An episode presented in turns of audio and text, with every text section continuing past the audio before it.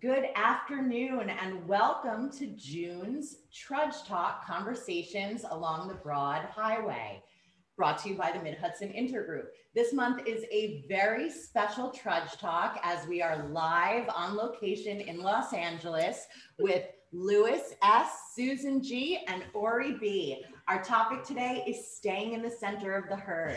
Thank you so much for joining us today. We're going to start with each of us qualify or each of our speakers qualifying. And um, Lewis, would you like to begin? Yes. All right. Hi, everyone. My name's Lewis. I'm a compulsive overeater. I'm so happy to see all you guys. Um, incredibly grateful to be here. What I love about being in the center of the herd is that, like, whether you're like you like it or not, good fellows will always pull you towards the middle. Uh, let me qualify real quick. Uh, I celebrated five years of continuous abstinence uh, back in um, back in uh, May 11th. But like I said, that's something that happened to me, not anything I did. I like to tell people, and I don't mean this in a terrible way. I'm not special, right? I'm not. I'm not special. Anything that might have happened in my life before, you know, none of, none of that matters. For me, I was born a compulsive overeater. Um, and every morning I wake up that way. Um, I like to identify by showing my pictures because uh, I think a picture is worth at least 2,000 words in this case. Uh, this is me at my highest weight, 380 plus pounds. Um, you know, I joke with Ori a lot that we talk about like we used to do the layering thing, thinking that would make us look slimmer, and it didn't work. Um, but what's what's sad about this photo is that the incomprehensible demoralization is right there written on my face, you know? And I think eyes really are windows to the soul. And when you look into those eyes, there's nothing but but but a God-sized hole. There's nothing there. There is nothing there but a whole lot of crazy. Even having lost 100 pounds, there's still nothing behind that smile. There's nothing behind those eyes. I was living a life that most people would probably be jealous of, you know, especially at my age, my early 20s. Um, I was doing these amazing, incredible things, but I'll be honest, I don't remember any of it or not much of it. I was just trying to get through things, right? There was no experiencing life. I was not living life. I was just getting through life as quickly as I could. Here it is, 175 pounds. Um, I love seeing people's faces uh, when I show this photo because they think this is the last photo in the lot and it's not you know this is why i don't i'm not here to tell you like how i eat. I'm not here to tell you what my abstinence is. I'm here to tell you how i got to god. And here you know the the spiritual maladies in full effect. It's i felt like it was eating me inside out. I didn't have a name for it but i was slowly dying. Uh, my sponsor in particular loves this photo because there's nothing again behind those eyes. I could snap my fingers and you could gain, lose the weight that whatever your flavor of the disease is, and it wouldn't make a difference. Because when life comes a knocking, my best friend food will definitely be here. And it is waiting to pounce. It's right behind the door, it's right behind the curtain, it's hanging out for me under the bed for me to just go, this is good enough. I can't lift this anymore. I can't hang on anymore. And food will always be like, I got you. And today I have a God that has me. Today I have a power greater than myself that I truly believe 110% has my back. So this is me last April. It's my natal birthday. Luckily, I'm wearing pants today for you. But showing them ankles. but oh my God, was it ever one of the best birthdays I ever had? Lockdown in pandemic, having a Zoom dinner party with with a bunch of my fellows here. What a gift. And it was a gift. I didn't hustle for it. I didn't trick anyone into it. I didn't I didn't sit here and, and win a lottery or a cracker jack prize for it. No. No, someone was willing to take my hand and walk me through the steps. And let me tell you something, I'm, I wish I could be a one and done with the steps. I continuously work them. Just because I'm halfway through through through the shore doesn't mean I stop swimming and let the tide carry me in. The work keeps going. Surprisingly enough, I still find resentments to dig up in, a, in another four step. but today I have fellows that I call friends and family, you know, and they're all sitting on this couch. They're all sitting off camera over here. And it's beautiful. It's such a beautiful thing. And I'll get into more because I can go on forever, but you know, just thanks for letting me quickly qualify. Thank you so much, Lewis. Thank you. Susan, would you like to qualify next? Sure. Hi, Susan, recovered compulsive overeater. Suddenly feeling very verklempt and overwhelmed by this. Um, thank you so much, the Mid Hudson Intergroup. I love this Trudge Talk series. I think it's fantastic. And Amy, thank you so much for coming all the way. And this is one of the pleasures of Zoom. Never met Amy before, became friends with her, and here we are. Haven't seen Janet for a year, and we're all back together, which is really, really nice. Um, so, to quickly qualify, if my producer would please put Oh, my yes, photos up. And Amy, thank you for fixing them up. Um, so, this is how I came into these rooms at 250 pounds. Um, the first one is in Regent's Park. I think I was um, I was driving, so I was definitely over 17, but I hadn't moved here yet, so I was between 17 and 20. And I remember being on a seesaw in Regent's Park and being so mortified because the girl on the other end was so much smaller than me. Um, and my weight went up and down. I lost 100 pounds, way more than a handful of times, but I couldn't stay stopped. And what's happened for me today, I'm recovered from this seemingly hopeless state of mind and body because all the things that I said I would never ever do yet, all the things, not me, not me, I have done them. And I have do have a life today beyond my wildest dreams. Um, I don't struggle anymore. I don't fight. Food is just food. I have relationships in my life today that are second to none. I have my own boy band. I mean, what can I say? And you know, we we traveled together and we've gone all over the world literally in this last year, and it's been such a pleasure. And I just couldn't stay stopped because I didn't understand that it wasn't about Monday morning, that it was about wasn't about the right food plan. Like Lewis just said, I had to seek a relationship with a power greater than myself, not one that I didn't believe in, just one that I didn't realize had a solution for me. Um, so I struggled for many, many years. My life was wonderful, or so I would have told you. It wasn't unmanageable at all. Um, you know, I had a good job, I'd make my bed, but it wasn't about that. You know, it was about that pain inside, that loneliness and despair that Bill Wilson talks about when he says that alcohol had become my master and food did own me. It owned every single part of my soul from the inside out. And today, that isn't the story. You know, I live here in my heart with the language of the heart. I've done a lot of work, a lot of leveling of pride, a lot of leveling of ego, and oftentimes there's a lot more to do. And it, it comes up on days when I least expect it, but I have this amazing tribe around me who believe me, these two tell me in a second when I'm being a schmo. they do not hesitate.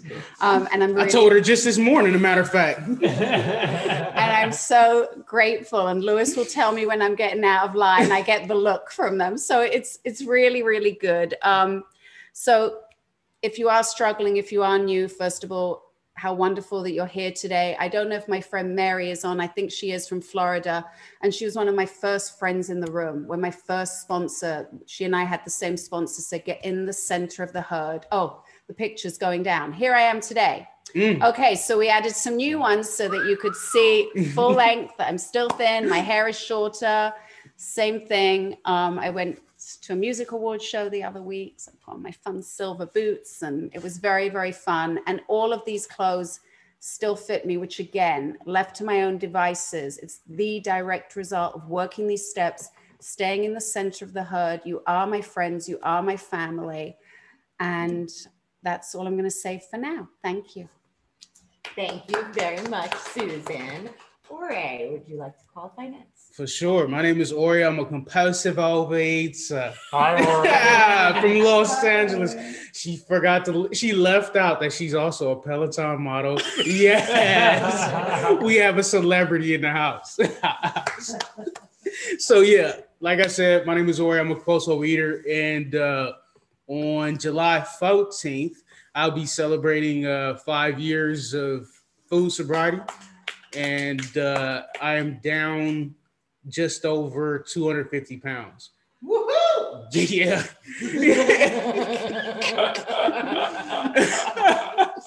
and you know, so I could eat the, the easy one is to say like, oh, down 250 pounds, like that's that's the the trophy of recovery, right? But honestly, I don't remember. I, like I have to. I don't remember what it feels feels like to be 485 pounds.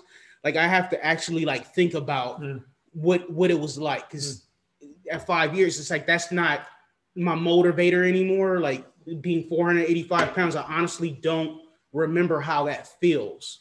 Um, I have to kind of go through a process of, you know, I can give you what you know the like images of what it was, but feeling it, I haven't felt it in a long time. But um, I, the hallmark of my recovery, I think today, is being a part of this group and sitting on this couch amongst people that know I adore them. They know that I love them. They know that I, I want to be with them and a part of their group. They know that.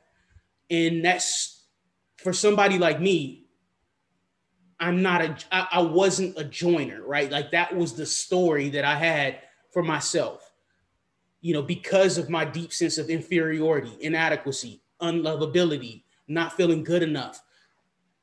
I did everything that I could not to have to be a part of. It was so much safer to not be in a group out of fear of rejection or they won't like me. These all this that I discovered through the process of inventory, right? And, and right now it's really in my face. And this is the next version of me being more inclusive, um, being able to give time and my energy more, more generously, um, being more considerate of, of others, uh, maintaining relationships, developing, re- cultivating relationships, being a part of the crew. Mm. Like it take, and I, and I've said it in many of my shares, and it, I, I hope it doesn't sound campy, but it takes a village to raise me. You know, it really does. Left to my own devices, I'm drowning. Left to my own thinking, my ideas, my beliefs, I'm drowning. And what I'm finding is there's safety in being in the group in being a part of the and that that's the hallmark of my recovery today. Mm-hmm. I'm becoming I'm becoming a different person. Like I really am. And just just to give you an example, yesterday um, in the afternoon, I was invited to a party for a friend. And it was an honor to, to feel the honor in being invited and going and being a part of and joining that group and learning how to develop, you know, new relationships with people that I don't know and carrying this new energy, God's vision into this group. That's a part of that's that's my recovery process. And then later on, going and dinner with my friends. Like, man, that's uh like who am I? Like, who is this guy? Who is this guy? And is that a result of losing 485 pounds? Nah, nah. I mean, that's a part of the process, but really, I feel like God is working on me.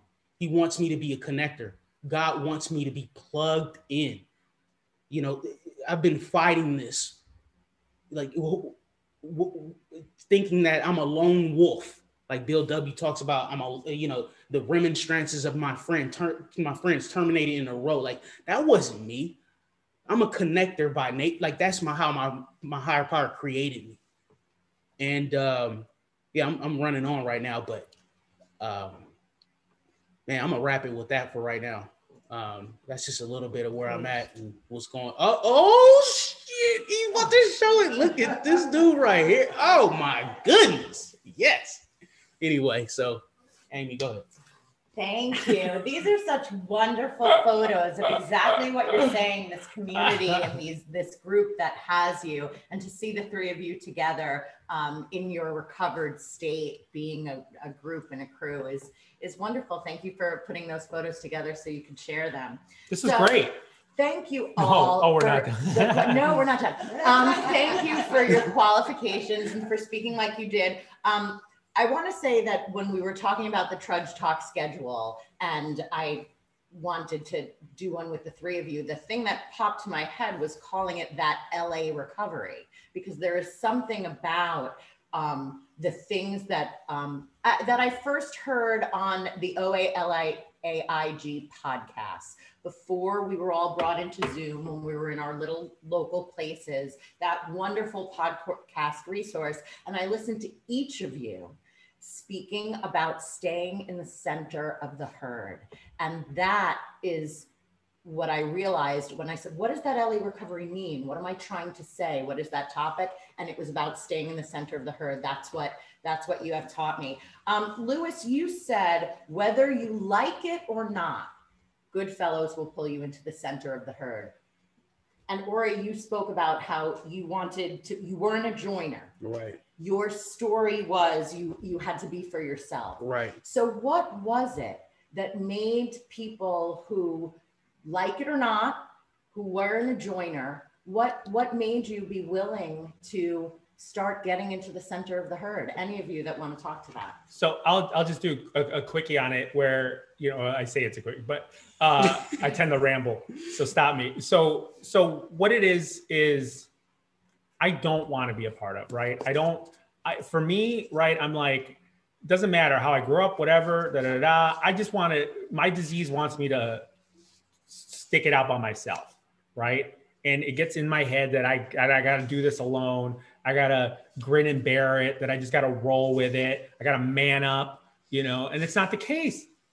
It's not the case. You know, when I first walked into these rooms, crawled into these rooms, I viewed relationships as transactional, Mhm. right? You do something for me, you know, I I then owe you. So let me do everything in my power to not owe you a damn thing. And then to have people in these rooms sit there show genuine kindness that I never recognized really before, wasn't willing to see, right? You know, because before I just like, no, no, no, you want something. And when when Susan goes, let's go, let me show you how to grocery shop. And I'm thinking to myself, what does this lady get out of this? Like who who who in the world wants was willing to show someone how a grocery shop? You know? Someone who's in the center already and doesn't want to see me get picked off. Yeah. When my fellows ask me tough questions about what's going on with me, where are you? What's happening? Those are those people pulling me back towards the center. Those are the people who are in the middle and don't want to see me get picked off. And to have genuine connection here and to realize that, holy crap, people care about me. And to be willing to accept that help. And then it builds momentum. All of a sudden, I'm like, I'm not alone. I can ask for help. And today, I, I, I will go to my grave saying there is nothing in this life you have to do alone. Mhm. Nothing. Mhm. Nothing. Ori, do you have more to that? Yeah, so I, I was trying to find it in A 12 and 12, but it talks about the juggernaut of self sufficiency. You know, I was the king of self sufficiency. Like, and, and I grew up in a, I grew, you know, I would, I had a PhD in the idea of self sufficiency that I can take care of, like that, that upon my own resources, I'm supposed to have the answers for everything. I'm supposed to take care of everything. And if it, if it, if I'm in- incapable of doing it, it's not going to get done. I'm a failure. Like that was my thinking. That was my mode of operation. And, and it's like, in what realm does that philosophy work? In, in what like anybody who's achieved any type of greatness in the in this life has had the power of a team. So it was a del- it was delusional thinking for me to think that my self will me need. But you know what? Look, I have to have a compassionate view of myself because that was the best thinking that I had. Mm. So, and, and, and look, I'm I'm not going to pretend to be some spiritual, Mhm. you know, Gandhi floating in the clouds and oh, it's so beautiful and my growth and evolution. look, I had to do it out of necessity. I had to do it out of necessity. It was my way of living was killing me. And I and this is no exaggeration. I was practicing hanging myself. That's where my thinking got me. My best efforts got me to wanting to kill myself. So, it, out of necessity, I had to find another way. Out of necessity, I had to find reliance. And through that, through that pain, then I discovered, oh, this is actually incredible and loving. Like, this is healing me being a part of this community and being one amongst many and working for the greater community and a greater purpose than just me. Like that is a a shit existence. Me just being in my, my head all the time. It's exhausting. It's exhausting. Absolutely. Susan, do you have something to add to Yes, that? I do. Hi. Um, so I just wanted to say, and this is some of you will have been at the meeting with us, but I can just remember when Ori came back this time, Oh, he man. could not sit still in a meeting. Pacing. This is a room with 80 of us, and he just couldn't sit. He'd come in with his hoodie in the back and sit like this. And I always had to have a bathroom break, and I'd go over and say hi to him, and he would literally recoil and he'd pace in and out, in and out. And slowly but surely, got him to come closer. And this is how we would sit on Sunday mornings at the meeting. And he no longer gets up. And, you know, I did take Lewis to the grocery store and he didn't like it. And I think he still pushes the trolley into my ankles when we go out on purpose, still holding a grudge. And he went there very pouty. Um, you know, and this is all about fellowship. And in the 24 hour day book, I was just looking through for things. And I was thinking, Melissa, when I read this, because Melissa, you always say this, you know, human beings were not meant to live alone. It says that on December 9th a hermit's life is not a normal or natural one. We Right. all need to be by ourselves at times, but we cannot really live without the companionship of others. Our natures demand it. Our lives depend largely upon, us, upon it. And you know, it's all about that fellowship that you crave. And I just didn't know I was craving mm-hmm. anything else. Had a large family, didn't really like a lot of them at the time, had plenty of friends but this is really these people who understand me and i haven't known them you know that long really when you think about it. Um and yet i have a bond with them that is so unique and with a lot of you um, on the screen today. And it's just it's just incredible. And again the direct result of working these steps right? Of going through that doctor's opinion seeing what is actually wrong listening to bill wilson watching I don't know if somebody this morning was talking about how they did a talk on the doctor's opinion and their opinion. And once I really read it and had an understanding and can just go through Bill's story and think, that's me, mm-hmm. that's me. I came to America and got off that plane and thought, I've mm-hmm. arrived. What's going to happen? And nothing did except drive throughs and 24 hour day grocery stores Right. and one meeting of Overeaters Anonymous in 1983. And that set me on the road. And that's why God brought me here, right? God launches a search and rescue mission, as Melissa and Janet always say. And I believe that. And it talks about that throughout the book, right? From the Titanic on, it always talks about launching and missions. And basically, we leave no, no man gets left behind here.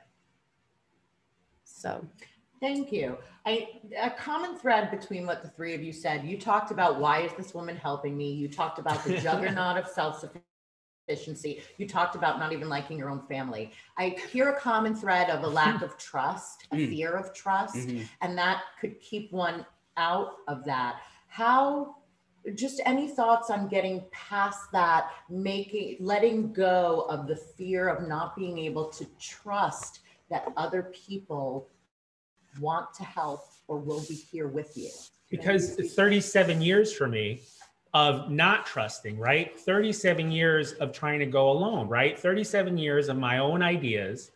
You know, I have, if you put it, if I could on a spreadsheet, put it all out, right? If I could send it to the lab, they would send me undeniable, quantifiable evidence that my ideas, my own devices, right, are crap. It's crap it hasn't worked. Yeah, I can, you know, I can get two or three rungs up the ladder, but I'm gonna, my own ego is gonna get in the way. My own fears, my per- paralyzed by by indecision and fear. I'm gonna get knocked down four, or five.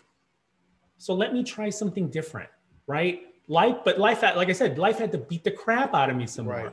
right? Life, life what was the big was like beaten into a state of reasonableness. Right. You know, I had to get punched in the gut by life and this disease for me to just go, enough. How much more could I take? And it and I've told this story a thousand times, so sorry if you've heard it, where you know it took me to the brink of wanting to kill myself in my apartment alone. I don't want to be a sponge for pain anymore. So I had to try something different. Yeah, you know, I, I learned. I just learned actually this year as a result of working another program that distrust is a character defect that I suffer Mhm. from, and that was profound for, me. My so when we look at our seven instincts in the fourth in in the fourth step, one emotional security. I have a lot of fixed ideas about what I need to Mm. feel emotionally secure and safe. And I learned that, oh, like as I'm growing, oh, maybe some of those ideas, standards um, can be can be reduced. And maybe and, and as I as I gain, I don't, I don't know how to describe it, but I feel like I'm more secure within myself and more solid at my core. As as my expectations and demands upon the world have starting to lessen and i don't need i don't require people to live up to this amazing standard of loyalty in whatever mm-hmm. it is so i can feel emotionally secure with them. Like now i'm becoming more trusting because i'm more secure with myself and my higher power like i i know i'm going to be taken care of and people are infallible i'm infallible and maybe perfection in relationships is not even necessary Mm. to have a great relationship. Like I'm learning that I don't have to have these amazing standards to trust somebody. They don't have to live up to these incredible standards. Like I can be an open system. That's something that I'm actively working on. I can be an open system. And uh yeah, Susan, what does our text say about that? Um, so- Let's go to the scribe.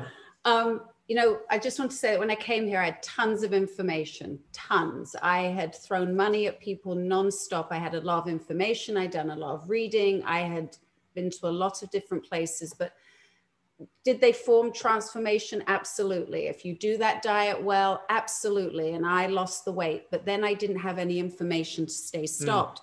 And once I made that decision to come here, once I put out my hand and somebody told me to stop talking and asked me actually not to talk even at a meeting for 90 days, wow, Hard- really? I did it. I'm a very good soldier. survived. I survived. Talk a lot. Um, on page 180 in Dr. Bob's Nightmare, in that big paragraph, the la- one of the last ones, it says, "What did that man do or say that was different from what others had done or said?" And you know, I'm paraphrasing, but this man had experienced many years of frightful food addiction, compulsive overeating, bulimia, undereating. And he had almost all the same drunkard Mm. experiences that I'd had, but who had been cured by the very means which I'd been trying to employ. However, I'd been trying to employ self will, right, and willpower. What Bill Wilson did, what he brought to Dr. Bob was that the spiritual approach, right? He had a spiritual awakening, a Right. spiritual rearrangement, as it talks about in Appendix 2, change. Mhm. That word is all over Appendix 2, right? Change, change, change. And here's the thing a far, don't sing yet. Of far more importance was the fact that he was the first living human. So I'd come in and out of meetings for 16 years, not listening to you, just folding my arms, Mm. just being really annoyed. But I came back of my own free will, let me tell you. None of you made me come. I had ever talked who knew what he was talking about in regard to alcoholism from his actual experience. And here's that language of the heart. In other words, he talked my language. He knew all the answers, and certainly not because he had picked them up in his reading, right? Mm. We get to live this. That's Mhm. spiritual progress, not perfection, right? We get to do this. this design for living that works. Mhm. And I think for me, part of it was the fear, knowing that probably this was it. And what happens if it doesn't work? Not realizing that the it be me, the it that lived up here, was the only thing could, that could get in the way. And once I let go of that, and really not talking for 90 days for a girl like me was actually a really, really good thing. I was, I, I could read, but it was. I wish they're probably wishing I would stop talking. Yeah, I would love to see you do that now. Let's see if you have that power or ability to do it now. I don't, but yeah. And, you know, I will Hmm. say that from doing all these things, you know, Dr. Bob did talk about that he had the craving. Once I had, you know, defined what it was, it was no red, yellow, or green. It was just yes or no. Mm. You know, at no time have I been anywhere near yielding. And not because I'm so precious or perfect, but again, because I stay in the center of the herd whether it be from you know taking phone calls you know really early in the morning if people from europe have called me and i'll say i'm doing my makeup if you want to talk to me i'm happy to i do whatever it takes to stay stopped because i know where i haven't been yet and i know what's still available to me if i take back my own self-will because 250 would be a blink a blink You know, this dress could not fix fit me in five days. It's elasticated around the waist, so maybe we've got seven. But you know, one bite and I would be off. And I don't know that I have it in me to do this again. I just don't. So, But anyway. you, but but you know what? What's incredible and what what I see in you and what I'm experiencing as well is not only do you have it's a deadly seriousness to why you do what you do, but you also enjoy it. Like that's something that inspires me Yeah. where I'm at in my recovery today. Yeah. Like to see you actually enjoying doing what you're doing. It's like it's not a forced thing. Like you enjoy what you're doing. I do. Yeah. I like you all a lot. Okay, so let's get specific. Staying in the center of the herd, concrete examples of what that looks like, what what kind of activities, what kind of on a daily basis, on a weekly basis, what what are the things that pull one and keep one into the center of the herd? Um, I think working with others just doesn't talk about being a sponsor, right? Because you come along and you can't work with others immediately, but you can because you can say hi to the newcomer. Um, we are all at the moment all on the board. God help the LA board. Um, we are. Um, and I was told from day one put out a chair, sit near the front of the room, raise your hand to speak, go over, you know, just be a part of. If you can be helpful in any single way to anybody else, even if it is, do you want to go to the grocery store? The guy sitting in the back of the room who can't come forward, because again, it says that this is our 12th suggestion carry this message. So, what is the message? You have to have worked the 88 pages prior to be able to carry the message. But you also know what feels like to be in pain. You recognize that person. Be a part of local fellowship. So important. I mean, obviously, the last year and a half, we're all each other's local fellowship. Um, so, you know, we've been on the board, which we help to do. And even if you are shy, you know, put yourself in with a group of big personalities like us. Ask us where we're going, what we're doing. We're happy to take you along. You know, find the people, opposites attract. Um, and just ask for help because it says that you will watch this loneliness vanish. Vanish. You know, look at the words and you will see a fellowship grow around you. And it says you must not miss this experience. And it is the bright spot in your life. And some days when my alarm goes off, believe me, I'm thinking one more hour, one more hour. I have a fellowship call with a someone who some of us are friends with in Italy every Thursday morning at 6 a.m. So it means my day has to start at 5 a.m. on a Thursday instead of at half five. But you know what? I love talking to her and it gives her a break in her day. And it's amazing. So I'm a little bit tired. So I go to bed a little bit earlier on Thursday nights. Big deal. But it's just staying in the center, being social, saying yes when you immediately want to say no. Like Ori said, believe me, we drag him everywhere now and he happily goes. And I tell them both, this is what's going on this weekend. This is where you're going. This is what you're doing. He'll call me on a Friday and go, What are my marching orders for the week?" That's how I like it. So if you don't know me, get to know me, or find a girl like me who will slap you into the center with her. Yeah, yeah. What about you? Concrete examples. You know, look, so I'm gonna throw away the word service right now because it it it has a certain it, it was helpful for me when somebody talked about just help somebody. Be helpful. You know, give back. And I had a passage here in the AA 12 and 12 that I was about to read. Basically, the sentiment is this you can be of help wherever you're at right now, you know, and and I hope this doesn't fall into the category of humble bragging because I, I, I suffer from humble bragging sometimes. But um, like I work with a bunch of sponsees, taking people actually through the work. Um, like Susan mentioned, I'm on the board. Um, I have commitments at meetings. I'm going to at least because of Zoom, I can go to at least seven meetings a week. Um, what else? Uh, and, and I take normal calls throughout the day of people who are struggling. Um, I'm making calls. Um, so th- that's that's the level of effort that I put into my recovery, and it's not like I said, it's it's a joy. It provides relief. Um, but th- those are practical things that I actually do to be a part of. And initially, I didn't have that ability. I didn't have all the tools that I have available to me now. I didn't have all the resources. So I put up, you know, I was putting out chairs and I was being a timer and, um, you know, just finding ways to be of help. Um, and, and I think you can do that at whatever level you're at there's ways to be of help and, and and what i'm learning is one of the greatest ways to be of help is just listening to another person not you know not spiritualizing them and you know beating them over the head with the big book immediately but just hearing a person what's going on in your life. And then we can talk about the solution later. Just listening up just listening and being there for a person. That's really helpful. So Thank So, you. I'll just. I'll just say quickly just that you know this this one's good for me because especially in the beginning uh, in those very first months uh, it's uncomfortable. And it feels weird and foreign. And you know my sponsor would tell me you're gonna feel uncomfortable. You're gonna feel weird. But just try saying yes. When someone reaches out try picking up the phone. Try saying yes. And and i would do that you know be tolerant of my own discomfort.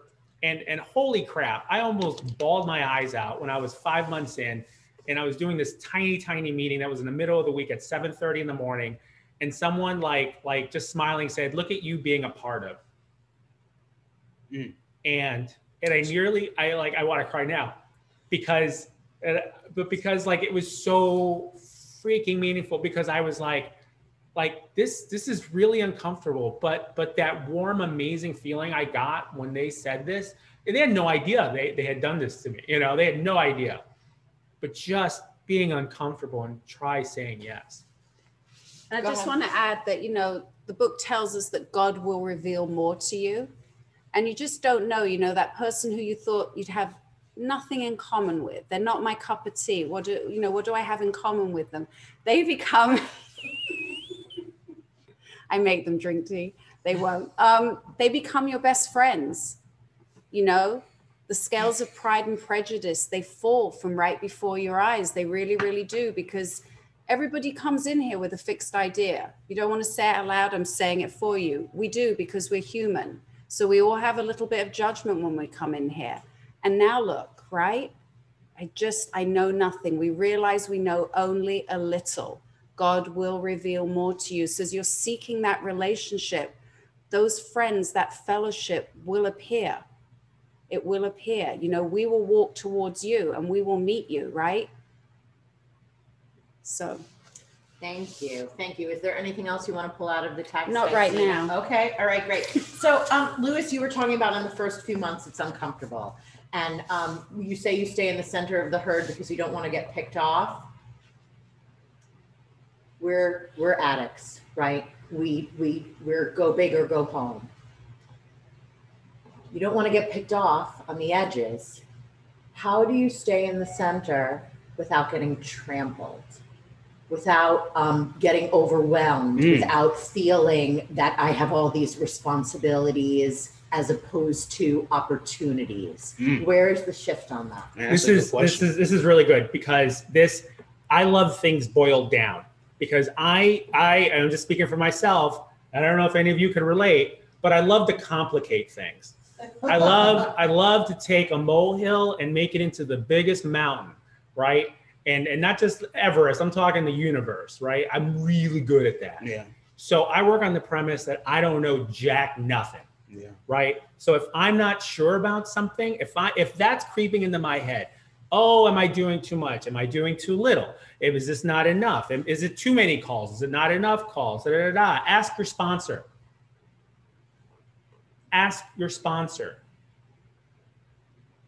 write to your sponsor and if and if you don't have a sponsor today you know you might be having a bad time so I will strongly suggest you get a sponsor because you don't have to walk this alone, right? I am not working in a vacuum. None of this was put together in a vacuum. You know, there's 82 people here right now, right? This this doesn't work without you guys here. So as soon as the, the thoughts start popping in. And here's the thing the book tells us, right? They're going to pop in. The feelings are going to pop in. The thoughts are going to pop in. It's what it's the action we take after that, right? So ask someone else. Hey, your your sponsor's not picking up the phone. Call a fellow. Call someone in your tribe, you know, and tell them this is what I'm thinking, you know. And I love it. Sometimes I need someone to tell me, Lewis, that's crazy my perception is not reality, right? For me, you know, when I would look at the mirror at 380 pounds, oh, I look great. I feel great. That's my perception, you know, and and and I can't live in a vacuum. I can't live in a vacuum. I mean, there have been moments where I'll text and I'm like, do I have to introduce myself again? Or, you know, I'm texting Ori, what do I do about this? Is this is this crazy? Nine times out of ten, the answer is yes. Do you feel like do you feel like you intuitively get nudges in directions too? Like do yeah. you feel like that's getting stronger for you? It it, it has, yeah. just out of sheer discomfort. Right. Because right, when. I know, and this is after, like I said, look, I, I when I first came in, I had a relapse after three months, and it scared the hell out of me. So you know the spidey senses go off, right? Like as as time's gone, as the years have gone on, where the spidey sense kicks in, right? The book says it becomes a working part of the mind. So as soon as I start, I start feeling icky and weird. I'm like, this does not feel kosher, right? Now I got to make the call. And and the beautiful thing about staying in the middle of the herd, you guys, is that odds are really freaking good that someone in these 82 squares here has experienced what you're going through. Right? Odds are pretty darn good. And as you get around, especially now with Zoom, get to know your fellows, get to know their experiences. Like Ori said earlier, listen to someone. Then you know who to call when the poop hits the fan. When the poop hits the fan. I'm trying to keep it clean. Did you want to say more about that? No, no, no. We, okay. he, he got it. Yeah. Susan? I just want to say, because Lewis mentioned it, if you are trying to self sponsor, from my own experience of that 16 years, it doesn't work. And I have a pretty good feeling that it doesn't work today. Um, and it is so vital, not only sponsorship, but it's these friendships in here, right? If somebody who's anorexic calls me, I can't really help them. I can bring them to the steps, but I can't feel the way they're feeling. But I can see three faces here right now on my screen of who I can tell them to call, who I know have had those experiences. Because the thing is, I don't have to have all the answers. But again, being in the center of the herd, being a member of this fellowship, going all over, listening to others, taking down phone numbers, I know which direction to point somebody in. I can't guarantee that they'll pick up the phone, but I also just don't have to have all the answers. And if I am feeling jiggy over something, and I don't know if Deborah's here, my sponsor, and if I mm-hmm. can't find Deborah, I have other people I can call. On this first screen, there's about 10 of you I could call because you know me enough. And, and that's a great gift. And because it reminds us here in working with others, after all, our problems are of our own making. So I'm having an issue of gone right here, right? I'm already I'm losing that God consciousness. I'm starting to separate myself because I already know better. And it says we've stopped fighting anybody or anything. We have to. And I know I have to, right? So if I'm starting to have a little wrestle with my head, starting to think, suddenly I have a really good idea, it's probably time to pick up the phone. And I say, pick up the phone, I don't say text pick up the phone, let people get to know you, let them hear your voice, let them know that the minute you pick up and say, I'm having a rubbish day, it's okay. You get to tell them and you get brought back to God. And oftentimes you have to look at your part in that bad day, but that's okay. That's okay because that is the solution, right? And then I return to God consciousness. I have that conscious contact. Sandy B, who's a big speaker in AA, he always talks about either have conscious contact or conscious separation. Mm. Which is it to be? So I have a chat with God before I get out of bed. And one of my friends who isn't in the rooms knows before I get out of bed, I have a chat. So I'm a nice girl during the day. And I say the set aside prayer and I say another couple of prayers and then we get off and charge into the day. So you, I'm sorry. No, go, go. So something you said brought this re- like this is uh, from the AA 12 and 12 on page uh, 122 to 123. It said, and this is I love this reading. It's like one of my favorite readings. It says, but not so with the alcoholics. When AA was quite young, a number of eminent psychologists and doctors made an exhaustive study of good-sized group of so-called problem drinkers. The doctors weren't trying to find how different we were from one another. They sought to find whatever personality traits, if any, this group of alcoholics had in common. They finally came up with a conclusion that shocked the AA members of that time. These distinguished men had the nerve to say that most of the alcoholics under, under investigation were still childish, emotionally sensitive, emotionally sensitive. Yes. Me, Mr. Emotionally Yes. Sensitive, and grandiose. Oh my God, Mr. Grandiosity. Yes. Now, the next Yes. paragraph, here's the beauty, here's the kicker. Yes. How we alcoholics did resent that verdict. We would not believe that our adult dreams were often truly childish. This is why I need a group. Mm. Thank you. Thank you for adding that. That was very, very powerful. so I want to go on something actually that Susan said when you were talking about you're looking at the screen, you see 10 people you can call. What if you're a newcomer and you don't know any face on this screen? I've had pers- I've had people say, "Oh, I can't call that person. They're too recovered. I can't call that person. I'm not worthy of this, Mm. that, and the other thing." how what do you say to somebody that doesn't know any faces on the screen what do you say to somebody who sees someone with strong recovery and feels not worthy of the conversation Um, phone calls honestly weren't hard for me. I'm going to be very honest because I'm not shy. It wasn't, they were slightly uncomfortable, but I spend my whole day on the phone at work. That's what I do. It's it's a lot of phone calls, and I also come from a big family, so there's a lot of talking non-stop. There's never any silence. I see Melissa nodding because we both come from big families, so she knows. And my first sponsor used to tell me, fight for the right to be uncomfortable. And that's where the leveling of pride begins, right? That's where it begins. And I know that myself and I know a couple of other people here, we're always writing down the numbers of newcomers. So I'm really sorry we're going to call you anyway. And if you have made that decision, if you know that alcohol is your master, nothing will stand in your way. If you've started to turn your will and your life over, and you're right there, right at step zero, you're willing to go to any lengths, that phone will just, it will just be, it will just be. And even if you don't know what to say, call me. I know what to say. I can, don't worry. You won't have to say, I'll let you talk, but I'll know if you're nervous. Yeah. It's, I've been on a lot of dates. I know how to do this. Trust me. Oh, wow. I know how to talk to people. Wow. okay so so you're someone who didn't have problems talking to people you spoke about So- Ori being Yeah. alone in the back of the room what's what's your take on that Okay, so I'm gonna just look, especially as a newcomer. I mean, even at five years, you know, like there's a fear of that intimacy that comes up when just making a call. Like that, that's just natural. I think that's just a part of the deal. Especially, you know, like I said, I'm coming in. I am self-sufficient to the core.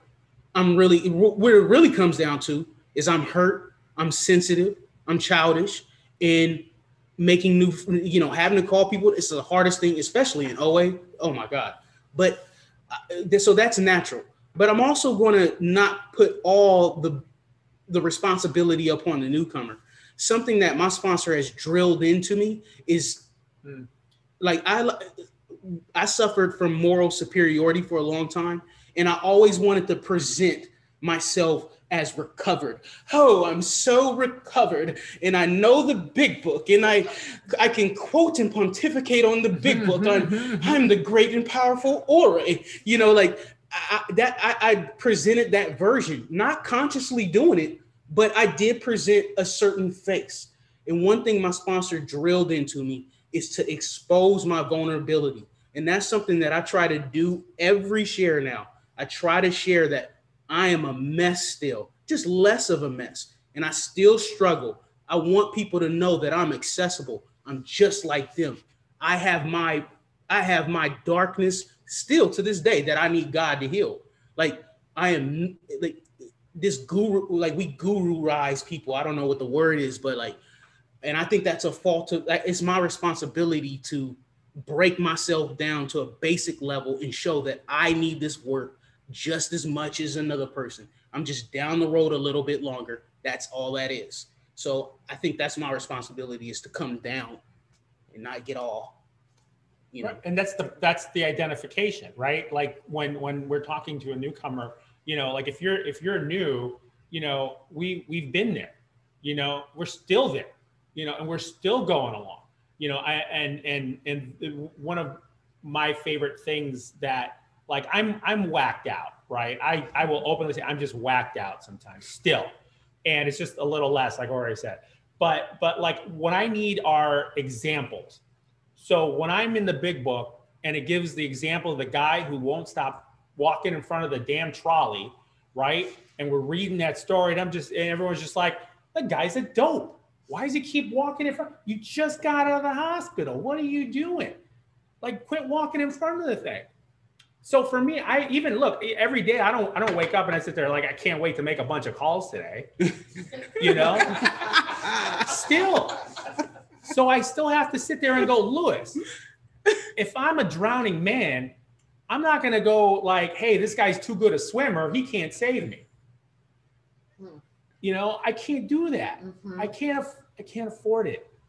You know, I can't afford it. So so if you know, I can't be picky. You know, but like but like Ori said too, I have to level myself and and and, and identify. You know, so here's the thing. I, I wish I was we were using my box, but I'll throw my number in the chat. Call me, call me. I'm not shy. Hit me up. No, you he know? isn't. No, I'm not shy. I'm not shy. But but give me a buzz. I'm happy to take your call. Can I just add? Yes, So, yes. um, in the AA 12 and 12, um, the premise of 12 and 12 is all about service, right? And it talks about in the beginning that the joy of living, hmm. which the LA Intergroup did have a fabulous workshop on the joy of living that Ori put together. and it was recorded, so it's on OA LAIG if you want to hear about that. And it talks about that we experience here the kind of giving that asks no rewards. Right. And it also says that the kind of love that we receive here has no price tag on it.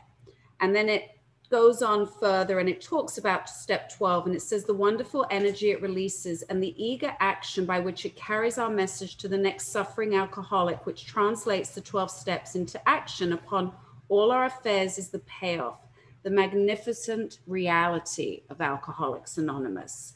And then it goes on to say, this is indeed the kind of living that actually demands nothing. So when you do make that phone call, even if you are new, somebody could be having a really crummy day. Just because you're recovered doesn't mean you don't have a crummy day, Mhm.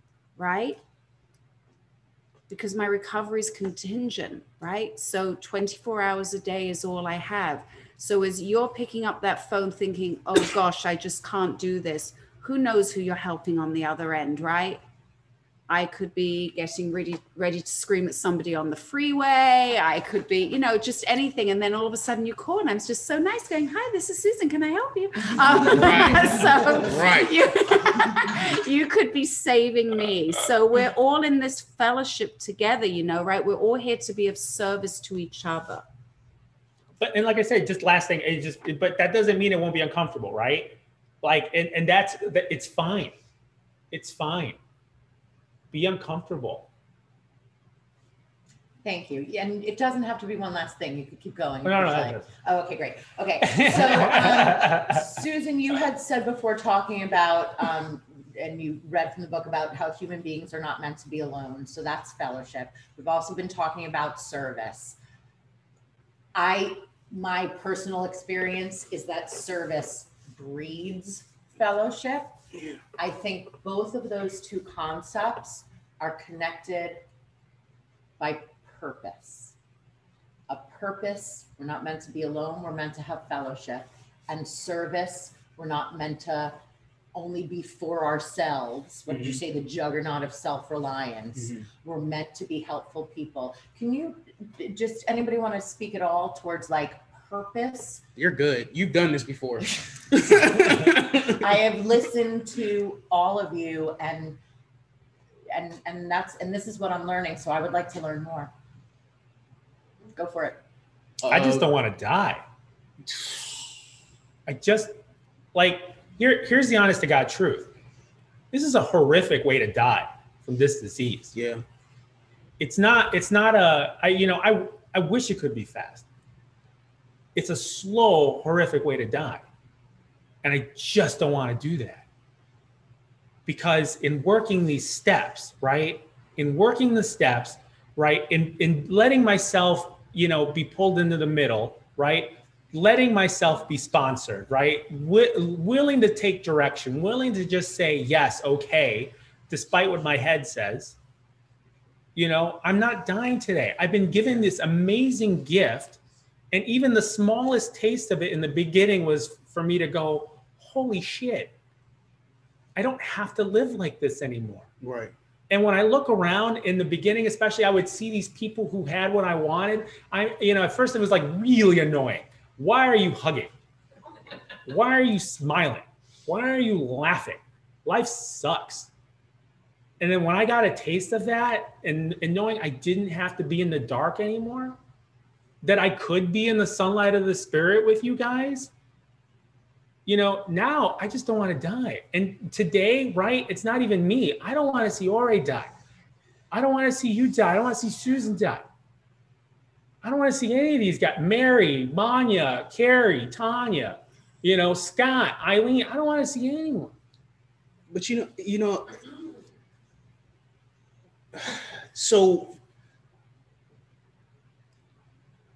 there's there's also like I used to have a lot of ideas of what would make a good life.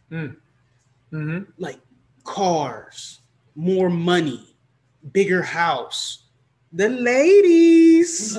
like I used to have, and to get like now to when I'm working with others and to see the lights cut on for somebody Right. And to see people take this design for living and apply it and see that see what I'm experiencing happen in them like Yeah. that is profound is right Right. and and I'm afraid to say this, like, and like I really because it feels weird to say like that is. There's nothing in my life that provides that same joy. Mm. And if I was sitting in uh, watching this and you know coming in and listening to the guy I am now, I would like this guy. Some he's on some bullshit. like but I'm really feel like working with somebody else is is a joy. And my sponsees can attest to this. Like I'm passionate about it. And to see them experiencing it, it's like it's the greatest, it's one of the greatest gifts that I can I, I'm Mm. experiencing.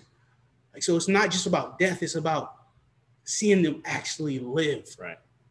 It's I don't know, I can't Yeah. even put words to it honestly.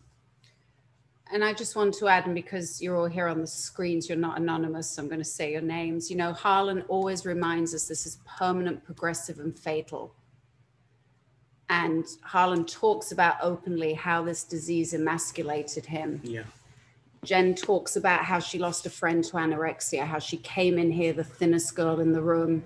There's others of you here who I know who've been hospitalized, who've come back from relapse.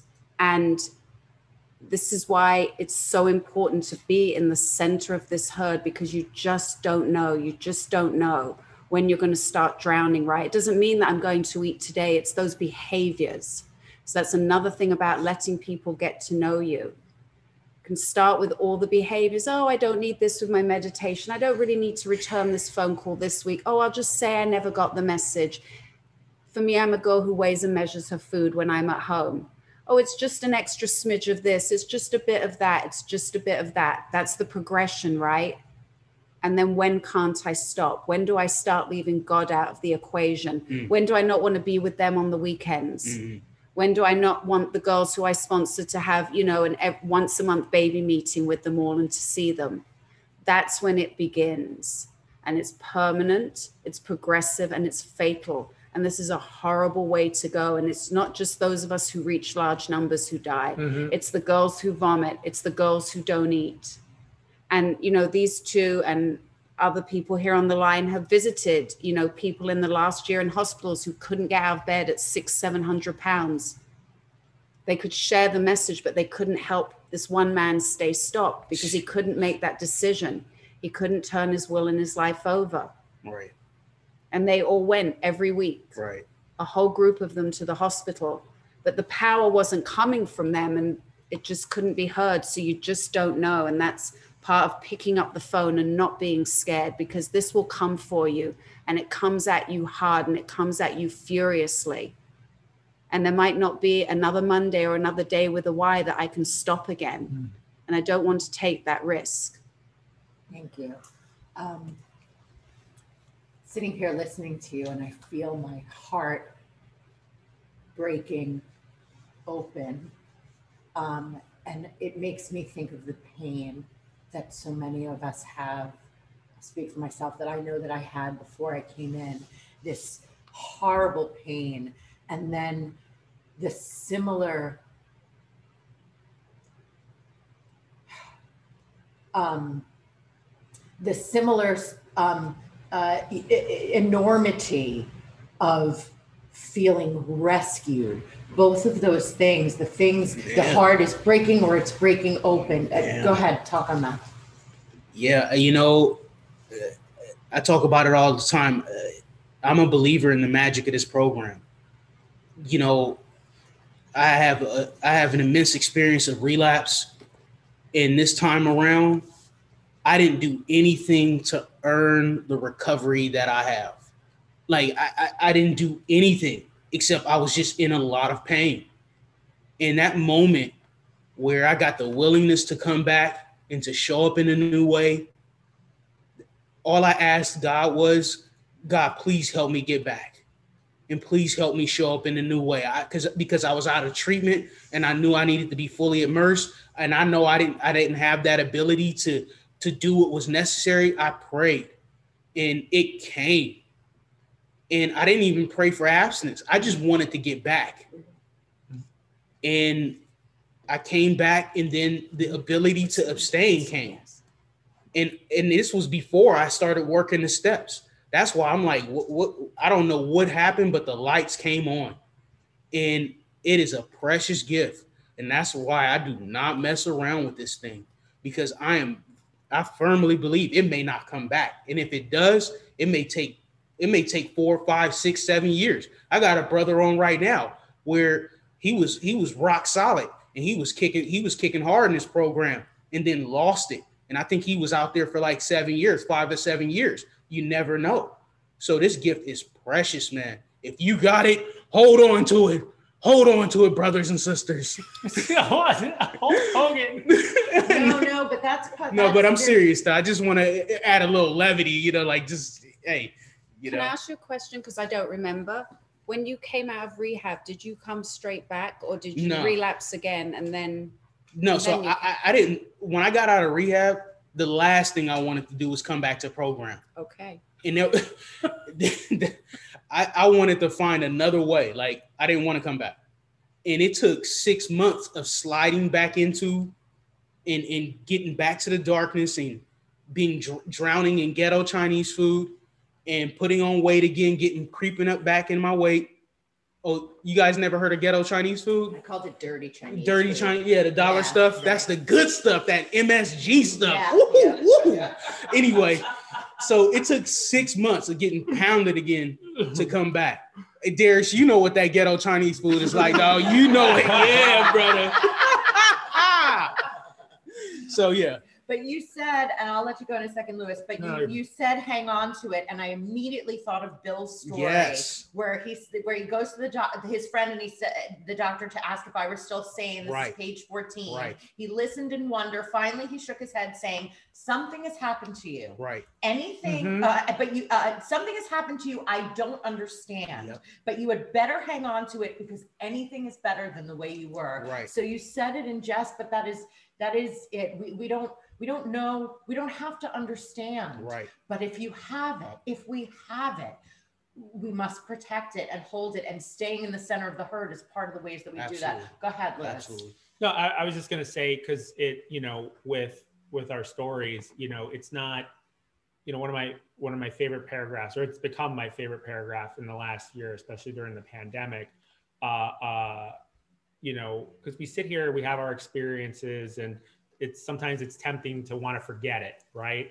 Sometimes it's tempting to just want to put it all behind us and put it and throw it in the trunk and just be like, you know, off we go. I got my new life. Peace out you know and and and i just you know and you, you already know where, where i'm going with with page 124 right showing others who suffer how we were given help is the very thing which makes life seem so worthwhile to us now cling to the thought that in god's hands the dark past is the greatest possession you have the key to life and happiness for others with it you can avert death and misery for them That's beautiful, dude. so, mm-hmm.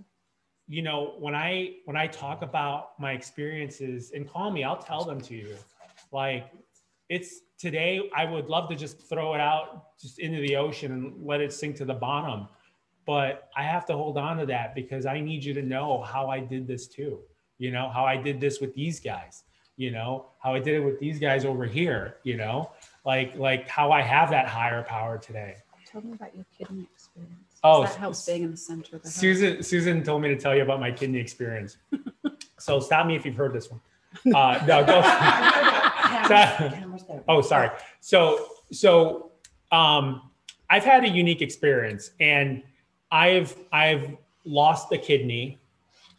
I've gone on dialysis, and I've had a kidney transplant twice. Uh, out of recovery and in recovery. And I can just tell you from my experience that this work is the easier, softer way. Because when I lost when I lost the kidney the first time and went through that whole experience, it was three years long. And I white knuckled it the entire time. I did what I wanted. I just gritted and bared it. I didn't tell anyone what was happening because I was going to get through this.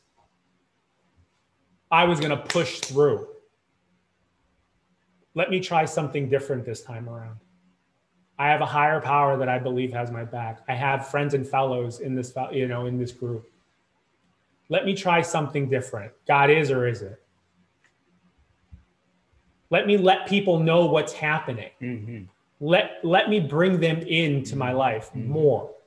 Mm-hmm. And these people came, these people, these people, Easy, brother. they came to see me in the hospital.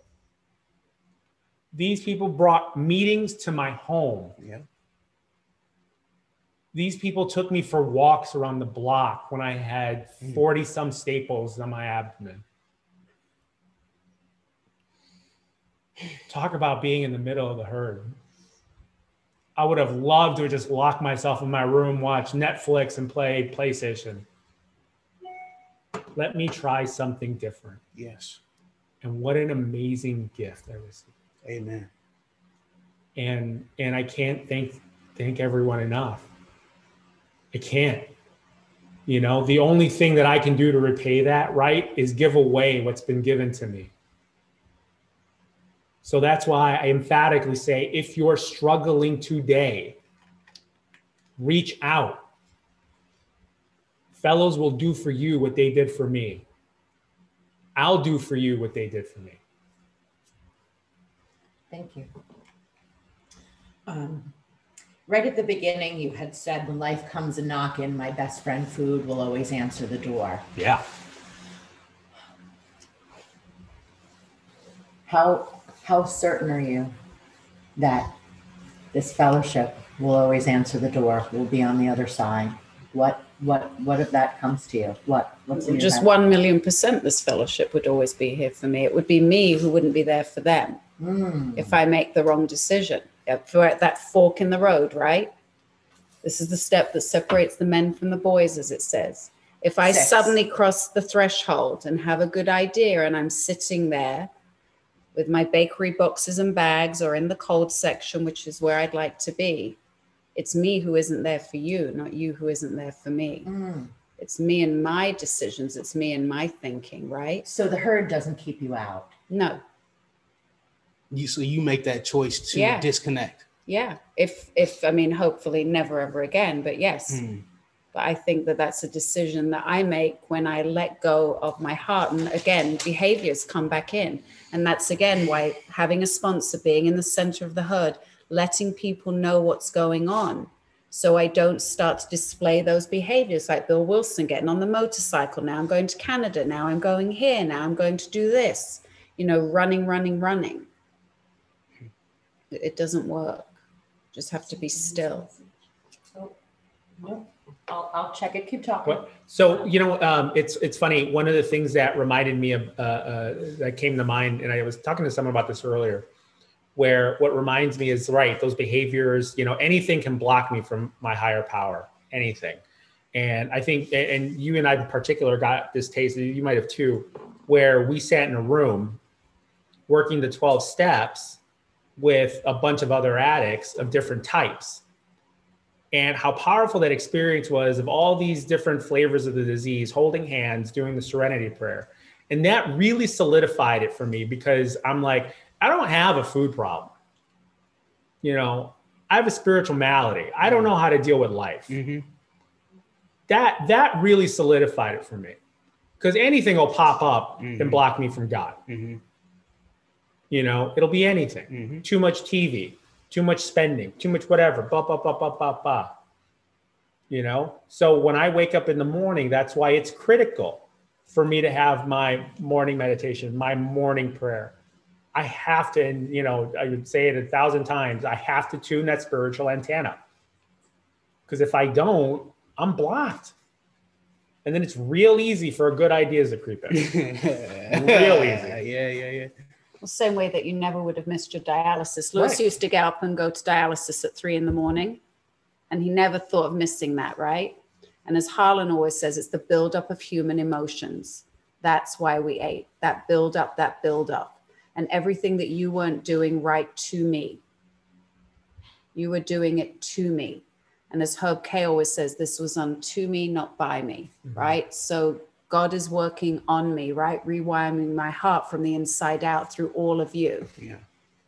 Um, do we want to start including I, I the do. rest of the I actually Yeah, do. I Thank feel like you. it's been It's- enough of no, us. No, no, no. this is great, and I love it. So we um, wanna help we everyone would else. Love to hear from the people who are here. If you have questions for our panel on staying in the center of the herd, or really anything else about how to reach out and connect, talking about connection and friends and family. Um, And if- especially from people who are suffering today, if you do have that lurking notion, if you are thinking, when can I get out and go, or you've got your Postmates app up right now, Tell me your good ideas. Yeah. up. Yeah, brothers and sisters, we all we're over here giving out miracles. You get a miracle. You get a miracle. Go ahead, jump in this chat.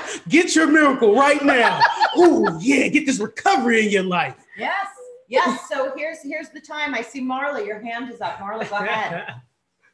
You guys, this is fantastic. Thank you so much. Um, I have a question. Um, what do you suggest for people who don't have the kind of in-person um, options that you guys do? Being an LA group together, you're obviously there, and I know we have Zoom now, um, but a lot of people like that I sponsor from smaller communities and areas. So for in-person contact for people that don't have the luxury of, of being with others like you guys, what would you suggest to people here that might be in that situation? Well, I think that first of all, Zoom is fantastic right now, um, as you said, and I know that a lot of meetings are staying in Zoom. Even if you have one other person in your area, invite them for a walk, right? It says when two or more are gathered, you just need two, right? The identification, listen to a meeting together, dial into a meeting, you know, the same way that we're sitting here go now that things are opening up and if you know if it works for you and your family outside issue if you can be around others go join someone at their house for a meeting right or go for a walk push yourself to do it um, i don't sponsor anybody who doesn't have any meetings in their area myself. And I know some people are housebound, they can't leave. But just all you need is that one person, right? That one person who will help you out. And again, Zoom, Zoom, Zoom. I know Harlan doesn't like me saying it, but we do, we do love Zoom because of you know that this window of opportunity, right? Look at where I can't see clearly where everybody's from, and I don't know if anyone is here from Europe or anything, but look at this. Look at when we were at the OA birthday party. Look at where a lot of us have spoken all over the world, right? This fellowship, this society has kept us together throughout this last year, over a year now we just got into action and we did what we did and we set up Zoom accounts and look at the people that we've met. So, you know, just seize the opportunity and it's not going to go away either. So, yeah, have have the Zoom get-togethers. You know, like when I when I qualified earlier, I talked about you know that Zoom birthday being one of my favorite. You know, like I couldn't touch my friends. You know, but have a Zoom get-together why not? Just because you can't meet today doesn't mean you won't meet down the line. Yeah. Actually, what if you wanted to go to a party on July 4th? Where would you go for that? I think you should come to the July 4th party hosted by the OALAIG group. It's 10 a.m. to 12, uh, 10 a.m. to 12, and we're going to have four speakers sharing on uh, spiritual independence. Join us. Thank you. Um, I thought that that that was a good That was opportunity awesome. to invite You people are to your amazing. upcoming event. You are Thank amazing. you. and if you're shy to give a question out loud, just put it in the chat box to Amy and she'll Yeah, ask please. for you. But there's hands. Yes, I have Melissa C followed by our Uh-oh, EG. Go ahead, Melissa. say Hi. I'm going to ask a hard. I'm going to ask a hard question now. Um, thank you. This was beautiful, um, and I'm I'm all on board. I love. I just love the topic, and I love your delivery of the topic. I would love to hear more about how you encourage sponsees to create their own tribe. Maybe it, you know, sometimes it works out that they can, you know, mesh in with yours as well, of course, but um, you know, different people with life experiences uh, need one another, and I'm just curious how you get them to to do the same thing, to replicate what you've done. Thanks. Yeah, this is uh so I, I call the gals that I'm working with Ori's angels. Oh my god! I know it's so bad. Oh my god! but like what I what I try to do is like, you know, hey, call this person, call this person, call, you know, like I, I, I the more people I know, I can throw people to other people. Um, and you know, if you know some of my if you have an issue, hey, call this person. I know that they have experience with that. You know, get to know this person. Like I'm constantly like throwing throwing people at people. You know, if I don't have a particular experience, I know somebody who does. I think that's like the power of just being connected and plugged in and being in the center of the herd is I have the ability and I, I know I know this person deals with this and and I just and it's beautiful when they actually yeah, I follow up. Hey, did you talk to this person? They're like, yeah, yeah, we had a great conversation. It's a beautiful thing, and then that's it just multiplies out like that. Yeah. Anything to add? Susie? Um, I'll also encourage my sponsees. We have a group WhatsApp because I sponsor somebody in Europe, but I will ask that probing question Who are your people right now?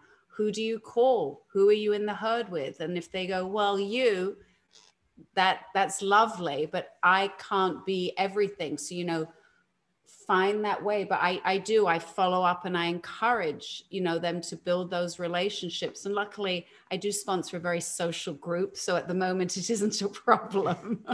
but even if it has been in the past, I, I will encourage them or to come to meetings when we were going, you know, come with me. We're going out for breakfast afterwards. We're going for coffee afterwards, you know, whatever it takes to gently push, right? That gentle little shove to get them in. That's uh, so. Let me let me talk to the smallest group here. Let me talk to the guys real quick, uh, specifically because you know you might think like, oh, I'm not trying to talk to anybody, or I'm not trying to tell everyone my business, or you know what the hell does this guy know? You know what what I love is that you know, and I love using this example as in, like in a sea of addicts, right? We're already this small island, you know, and and as men in this program, we're already a smaller island than that. So, you know, more more than anything, you know, we need each other. So if you're a guy and you think like, oh, I, I don't need to talk to anybody, yeah, you do. Yeah. Yeah, you do. And I just, I'm saying that from my experience because I would love to not talk to another dude about stuff. It's so easy for me to just go like, "Oh, Suze, this is happening," or this and that. But Right. no, no, no, no. When, when, when, when I need, you know, I need that as part of me as a man in recovery. I need that. I need to talk to another guy. wolf 'cause it's- pack. Right. I need. I need. There's some things that I can only talk to with a guy, and you know what? Don't be picky about that lifeline. Yeah, and for the record, I sponsor men too. I'm not just out here sponsoring women. You know, like no, that's so creepy. Like no. no, thank you for the yeah, clarification. yeah. Yeah, just need to clarify that. Yeah, yeah, yeah. Does anybody else want to add anything else to that topic? Okay, great. We will go to the next question, which is from Arlene G. Arlene, would you please unmute? Arlene OG. Hey, awesome. Hello. Thank you.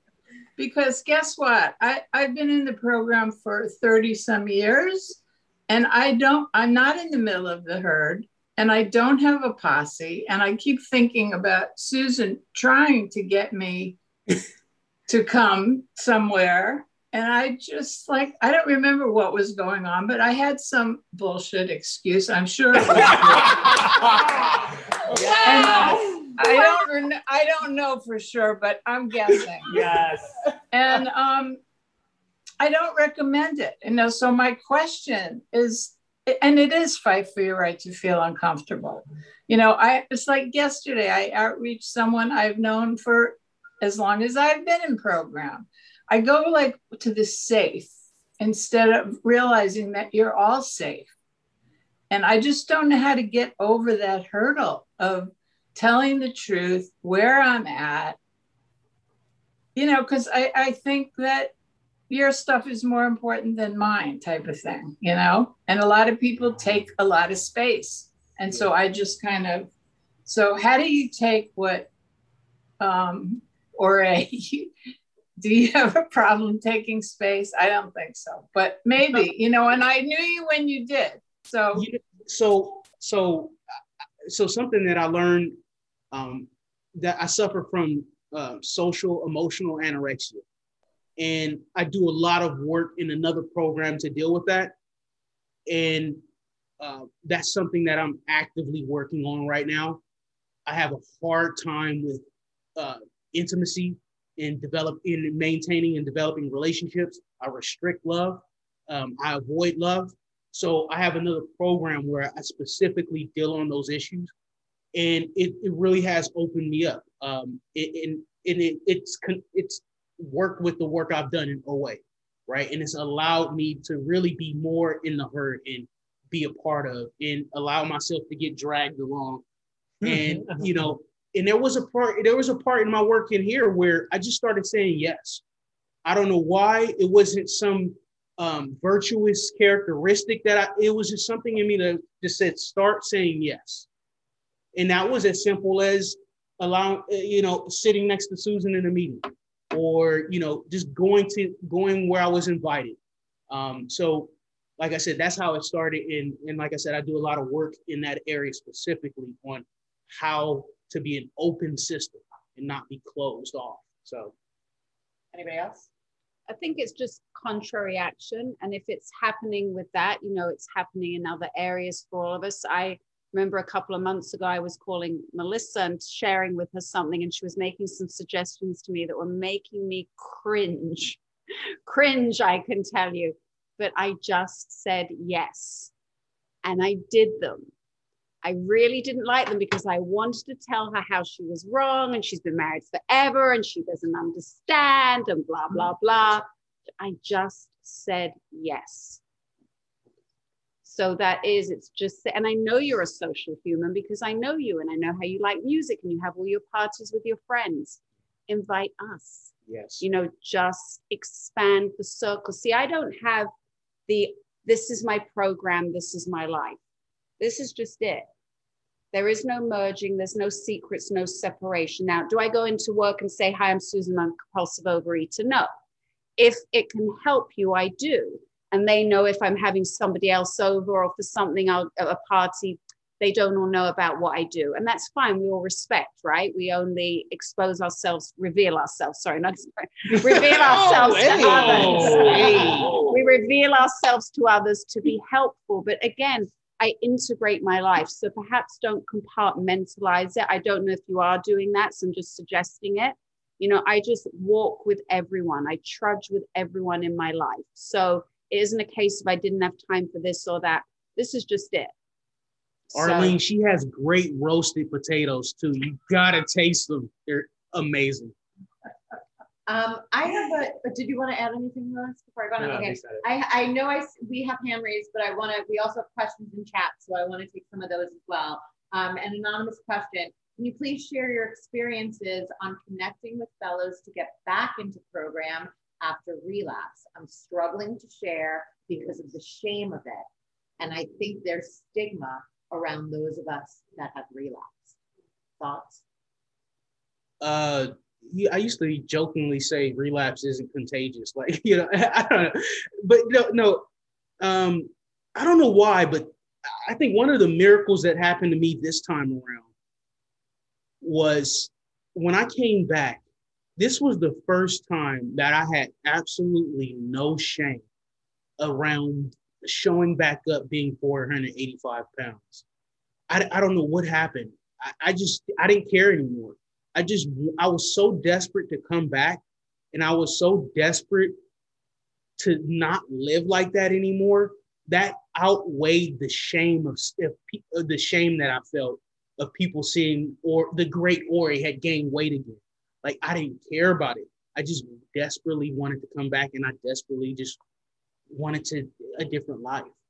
So I don't know if that's like that was the miracle for me. Um, and I showed up to one of the biggest events at the time. Like it's matter of fact, it was July 4th in a park. Anyway. Full circle.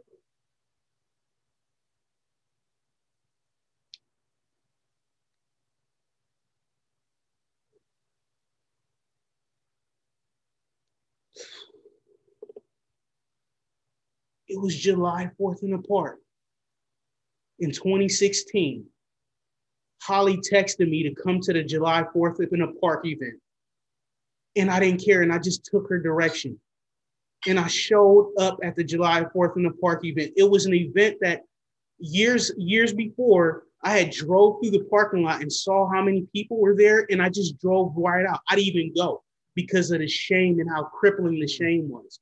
But this time around in 2016, I showed up and I received so much love.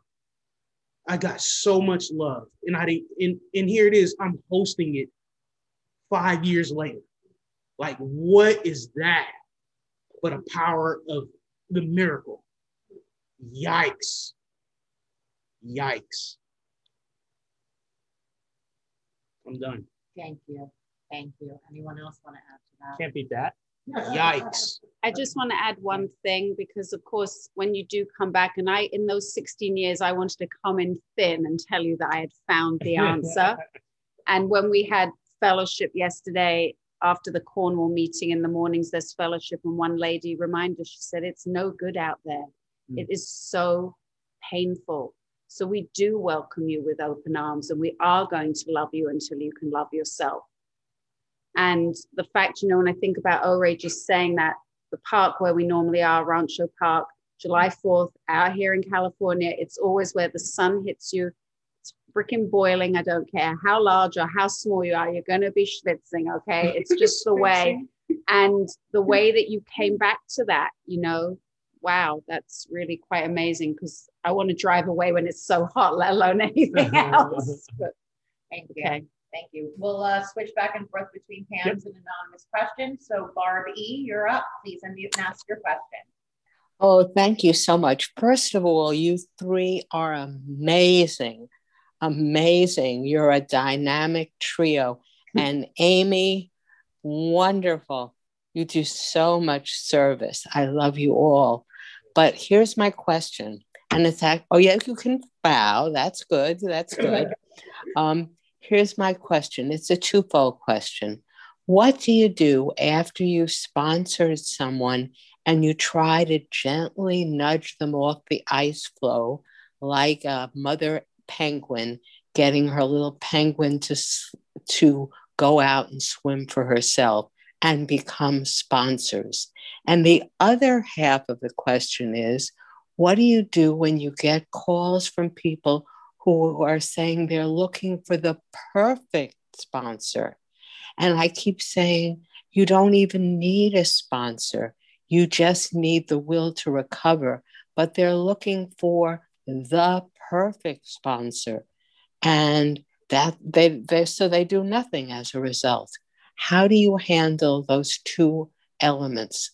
The one who refuses to get nudged off the ice floe or is too scared that they won't be good enough as a sponsor, and then the ones who are looking for perfection and never finding it.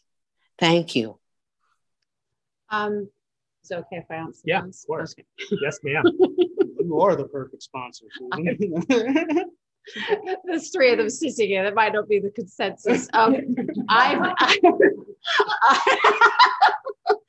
I've never had anybody tell me personally that they won't sponsor. Um, and I don't say, here we go, we close a vision for you, I'll see you around. That's nice to have Right. met you. You know, we stay in a community in this fellowship. I continue to work with you, you know, working with others. They're working with me, I'm working with them. And I'm here and available for any questions. And I'm also here to learn from how they start giving it away. Because guess what? They may find a way that I haven't thought of. So we stay very closely connected. And so I haven't had personally, I don't know if Lewis or Ray will speak to that, that they're all quite happy to give it away, you know, for fun and for free. And that is, you know, the great fact. That's what we want to do. Um, and, you know, as for the perfect spot, first of all, it doesn't exist. I know that when I came here, it was very important for me to have had somebody who used to look like me in my photos or even worse because that actually made me feel better about myself to be honest with you if they felt looked worse than i had. Um, because i wanted to see that it worked and that they had been abstinent for quite a long time. And my first sponsor at the time had 15 years and she had weighed more than me. But my sponsor now you know she was more anorexic bulimic but it doesn't matter anymore. But i get how you need to really really identify in. And and i'm sure we've all had this experience. I'm not saying it out of ego. It's just the way it is that newcomers will call after you've qualified and they'll say you have to sponsor me. You spoke my story. Nobody else ever ever has and it would be perfect. And you just have to set aside because number one it's not true. I'm beyond not perfect trust me I don't cause wreckage like I used to, and I certainly don't go to bed with any. But I put foot in mouth sometimes because I'm human. So it's take the hand of somebody who's gone ahead of you. A sponsor is somebody who is living this life, who, as a result of working these steps, as the result, right? They're practicing these principles in all of their affairs. Mm-hmm. I need somebody for me who would take me through the big book line by line, who knew the traditions, who would push me into service. Mm-hmm. That's what I needed, and that is what God sent me. So, same way as I'm still on the search for the perfect man that probably doesn't exist, you know, let go of those old ideas and beliefs. So, see, all my friends are cracking up right now on the screen. So, set aside everything you think you know, Susan. You're not a Disney princess, and just move on. Arlene always says it's moveon.com, and she's right, you know. So just you are drowning today, you are dying. This is permanent, progressive, and fatal. Don't wait. The miracle is right here. If you are struggling and you're here today, it's no coincidence. Make phone calls, take the hand of somebody who's worked these steps. Just be willing to believe that what we're talking about is possible for you. Like it says, the age of miracles is still with us. It says that in the big book, and it's still here. A lot has progressed in the world since they wrote this book, but the fundamentals of those first 164 pages are tried and true from the preface to all the forwards. So now we aren't just 100 men and women who have recovered, we are hundreds of thousands, millions across the world. To just take the hand of someone who will take you through this book. And by tomorrow morning, you will feel better, maybe even in an hour. Thank you. I'm going to sort of jump to a different question in chat because it goes on the heels of this. When or when do you think and are there valid times to change sponsors? Go ahead, bro. Yeah. Uh, actually, oh yeah. Oh my God, I got the perfect uh, response. Right. so so the best time for me um so this ha- uh, my experience has been my my first sponsor went out and you know he had taken me through the steps twice already and he had went out and i knew it but i hadn't heard it yet from him Right. Right. and it was crazy scary because for me it hinged on like but this is this is my guy. This is this is it.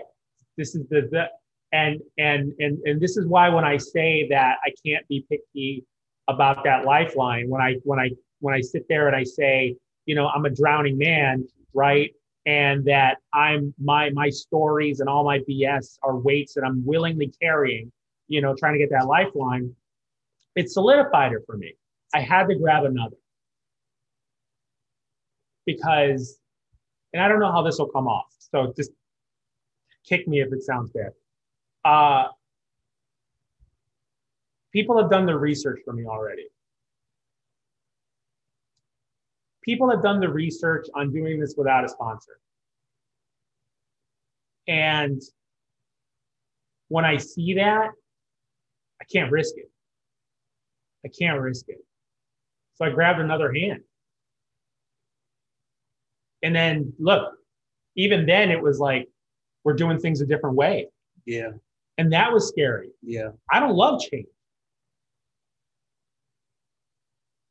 but let me try something different again. Yeah. and it's this sort of crazy sometimes painful evolution you know? This spiritual awakening sometimes feels awkward and bizarre you know? So so i couldn't risk the floating the floating in the space right on my own. I couldn't i couldn't risk it you know?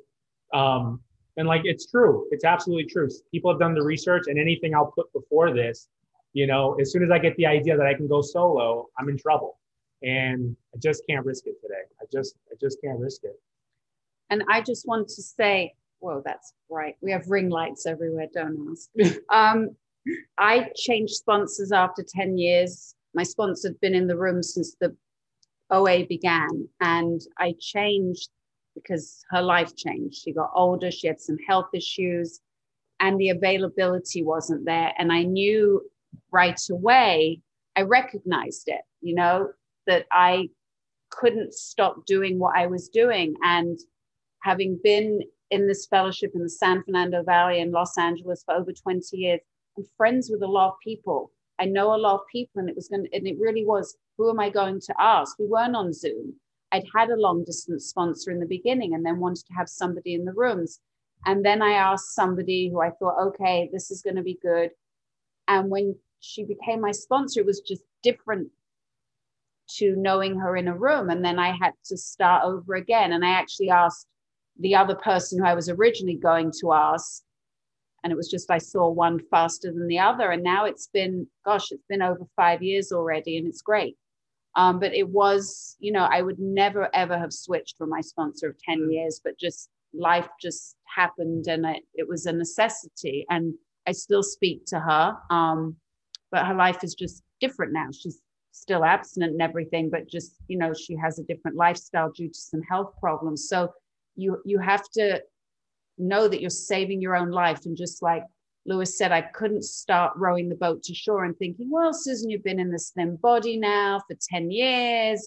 You've got the sponsees, you know the book, you've done Harlan's workshops, you've done Herb K's, you've run the birthday party, you've got this. No, I don't got nothing without any of you, Mhm. and especially without a sponsor. Yeah.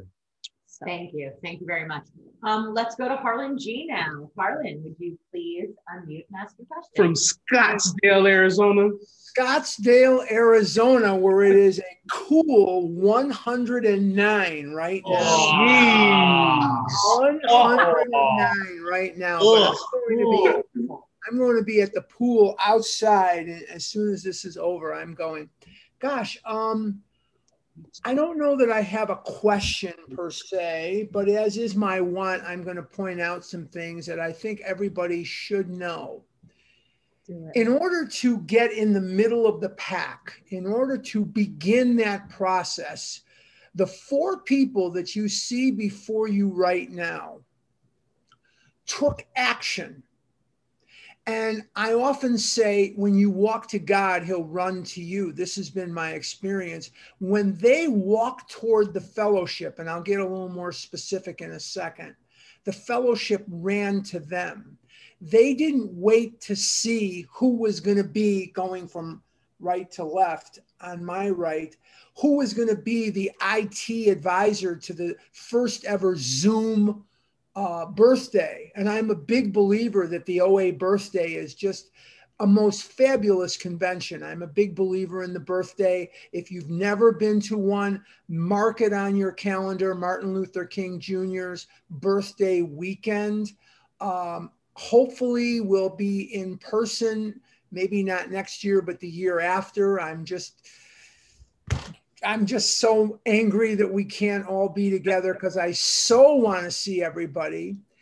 Uh, when the person in the Nickelodeon T-shirt or a when he sees something to be that needs to be done, he is there. I met Ori in 2017, I believe. At the birthday, we go to a hundred pounders club meeting, hundred pounders meeting in Los Angeles, and there was this 500 pound man and i was over 500 pounds by a considerable margin and we spoke for a little while. And then one year later 2018 i believe you can correct me on the dates we came back and there was this guy who looks just like he looks now only a little chunkier then and i was aghast.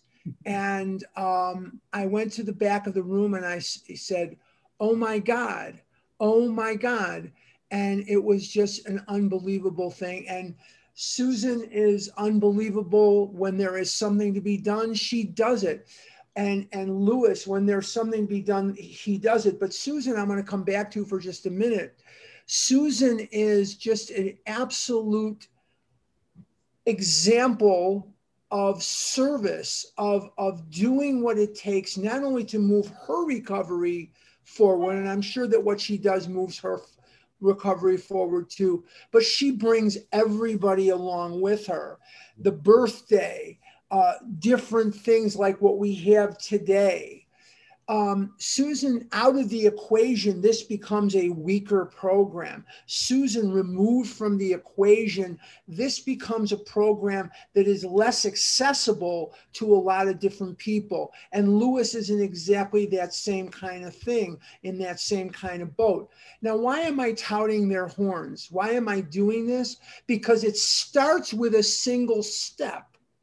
It starts with a single calling to do something. And when we give service, nobody's going to be the perfect sponsor. That's an, that's our egos. My ego has three jobs: make me right, make me feel good right now, make me different from everybody else. I'm either going to be the worst sponsor, so I'm not going to sponsor anybody, or I'm going to be the best, most perfect sponsor, and neither one of which are true. But for them, the way that they built up their God squad, the people that you see in front of them, is by taking the steps. They took the ABCs into their life. And I'll close with this. They realized that they were powerless over their social anxieties. They were powerless over their fear of being in the middle of the pack. B, they realized that no human power could have relieved their fear. And C, that the fellowship and God could and would if he were sought, if they were sought. So they developed their God squad by simply taking one step and moving it one to the next, to the next, to the next. So if you're wondering how these people became these people, they took one step. I'm going to shut up because I know there's some people with their hands up. I could go on and on. OA birthday, mark it in your calendars. Be there or be square. Thanks. Yeah, bro. Yeah. Yeah. Um, Susan, did you want to add? No, no, to near the end. I, I, well, I just want to say for a moment, OA birthday party, whether we're on Zoom, uh, It will be on year. Zoom. Um, I would like to invite everyone, the Mid Hudson Intergroup is doing an in-person fall fellowship on October 9th and 10th.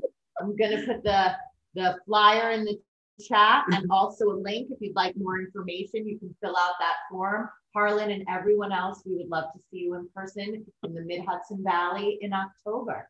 Um, Susan? No, no, this is near the end. I Oh, want to read this near when the end. Okay, great. Jen So, has um, Jen A, screen. I see your hand. Go ahead. Colorado. Colorado. I'm stuck in the center of the United States and um grateful to be stuck in the center of the heart today. So um wow. So is it odd or is it God? There's a man from Scottsdale, Arizona that taught me that. And um I'm glad I get to talk after you, Harlan, because I don't have a question either. So whew, I'm okay. I don't have to ask a question, right? Um, but I will say this. In 2016, I went to see Harlan speak in Colorado. He came here. I went into that room. I sat by myself in that room. I took copious amounts of notes and I highlighted my big book in all sorts of beautiful colors. And I walked out and I left with not a name or a number. Today, and I hope I don't, I won't say this person's name, but somebody just reached out to me in the chat and said, You look very happy and very lovely. Thank you for posting your phone number. I hope to reach out to you. And I texted her back or chatted her back and I said, May I have your number and may I call you also? You see, this is a two way street, people. We have to do the reaching out and not just expect for our phones to ring. By the grace of God, today my phone rings um, because I do do a lot of service and I put myself out there, just like all these people on the screen do. But I also know that I return every phone call that comes into me. I learned that by some, from someone else in this room also and um, I do my best, right? I'm I'm imperfectly human. I'll text you if it's 10, you know, 10 o'clock at night and I can't get back to everybody. But the reality is no one did that for me when I walked in the rooms of Overeaters, Overeaters Anonymous. My heart bleeds for the still suffering compulsive overeater who just has the desire and the nerve to even get on the screen, even if you're not pictured here. You are important, you are number one, and you matter. I am not here today to hear where it is found in the 12 and 12 and the big book and the this and the that. I've read it myself. It's not that I'm any brighter or bigger or more beautiful than anyone else. But the reality is, I am here because there's somebody still out there suffering. And how can I give them what I have been so freely given? Because it's all these 20, 30, 40, 60, 70 of you people on the phone that took my name and number, that called me back. And when Susan G walks into Colorado, in October when I had never met her before. I had never seen her at the birthday party. I was like, Who is this woman? Guess what I did? I picked up the phone and called her after she left. I didn't spend time with her when she was here. I reached out to her. And then guess what? A few weeks ago, I was at her house. I was like in the bougie hotel of it all. You know, she was there. I got to sit on Mother's Day, like a hundred yards from the beach eating tacos with these three lovely individuals from LA. That's how I spend my life today. My kids laugh. They go, Oh, must be on the phone with somebody from LA. Are you, mom? Yep, that's right. Because that's how I run. And when Harlan was in here and he was saying the last of his thing and, you know, the standing ovation, but my son's out on the couch clapping for him. Oh. You know, my kids know who Harlan G is. My kids know who Susan is. You know, my son walks into my bedroom the other night and he goes, Oh, is that Lewis? Hey, what's up, dude? You know, they know who these people are to me. This is the fellowship I crave, and I can't do it without anyone. And I will last but at least not say this. I had a fantastic fellowship of people in the state of Colorado, and they got picked off one by one by one. Mm. I am down, I'm down to myself and one other person who resides four and a half hours by car, which is not a big deal when you're doing Zoom, My tribe, where are they? The vibe in my tribe has to be. I thank God for Zoom, thank God for the pandemic, and thank God for these people. So that's what you do. You put your number in the chat and you reach out to people. And us as recovered people, and I'm saying this to myself as, as and everyone else on the screen, you call people too. We're not any better. The pedestal is a hard place for people to fall from. So with that, I'll pass and thank you guys. You're awesome. Thank you, Jenny. You are awesome too. And thank you for that reminder that this is a two-way street. Um, Terry W., I see your hand is raised. Go ahead. Terry, yay. Hi, everyone. I can't thank you enough for doing this today. Um, I got a lot out of I got a lot out of today. The one thing I want to talk about is how important, you know, to stay in the middle of the herd is also to show up at meetings. Um, I think that's important because a lot of people, you know, I don't want to show up or I'll just miss this meeting or I don't have to show up to that meeting. And, you know, even today, like I think it was Ori, you were talking about um, our past is our greatest asset. Now, to me, that means, you know, hey, yeah, I've been severely bulimic, anorexic, you know, da da da da. And people can relate to me very easily if they're in the same place. So that to me is like my greatest gift. But you know what I got out of today? you know, I heard about Ori pacing in the back of the rooms, and it made me realize my first meeting, I had a panic attack, literal a panic attack. And I forget that. And you know what? I never, ever, ever want to go back there. So today also you taught about us, you know, today every day is a precious day. Yeah. You know, and to keep working at this and showing up our meetings and making these calls and showing up for service is so important. Um, so I just want to thank you all. Um, you know, I got a lot out of this today, and I'm sure a lot of other people did, and I really appreciate all your service. Thank you. Thank you, Terry. Thank you very much. I, I want to just make one comment here. Um, when people talk about service and people talk about being thanked for service and all of that, my personal experience at doing service and when people thank me, I feel like I'm being thanked for winning the lottery because it has brought me mm. a life beyond my wildest dreams. Mm-hmm. So I'm just going to make that pitch right there. Um, Susan. Yes. So again, I want to thank the Mid Hudson Intergroup so much for inviting us. And you know, there's plenty of things that we could be doing on a Sunday afternoon, as I'm sure with all of you. So thank you, you know, all of our friends who came and just Jen, thank you for helping before. She styled us, she sat us right, cushions behind you. Don't, Susan, don't wear that dress. The color isn't right. Get changed in and out. We listened to our producer. Um, I see my friend Mary here on the screen. I see Darius. I can see Emily. So just so many people and the girls who came over. And I just think in closing, it's just perfect on 152. You're going to meet these new friends in your own community. Near you, alcoholics are dying helplessly like people in a sinking ship. If you live in a large place, there are hundreds, high and low, rich and poor. These are future fellows of Alcoholics Anonymous.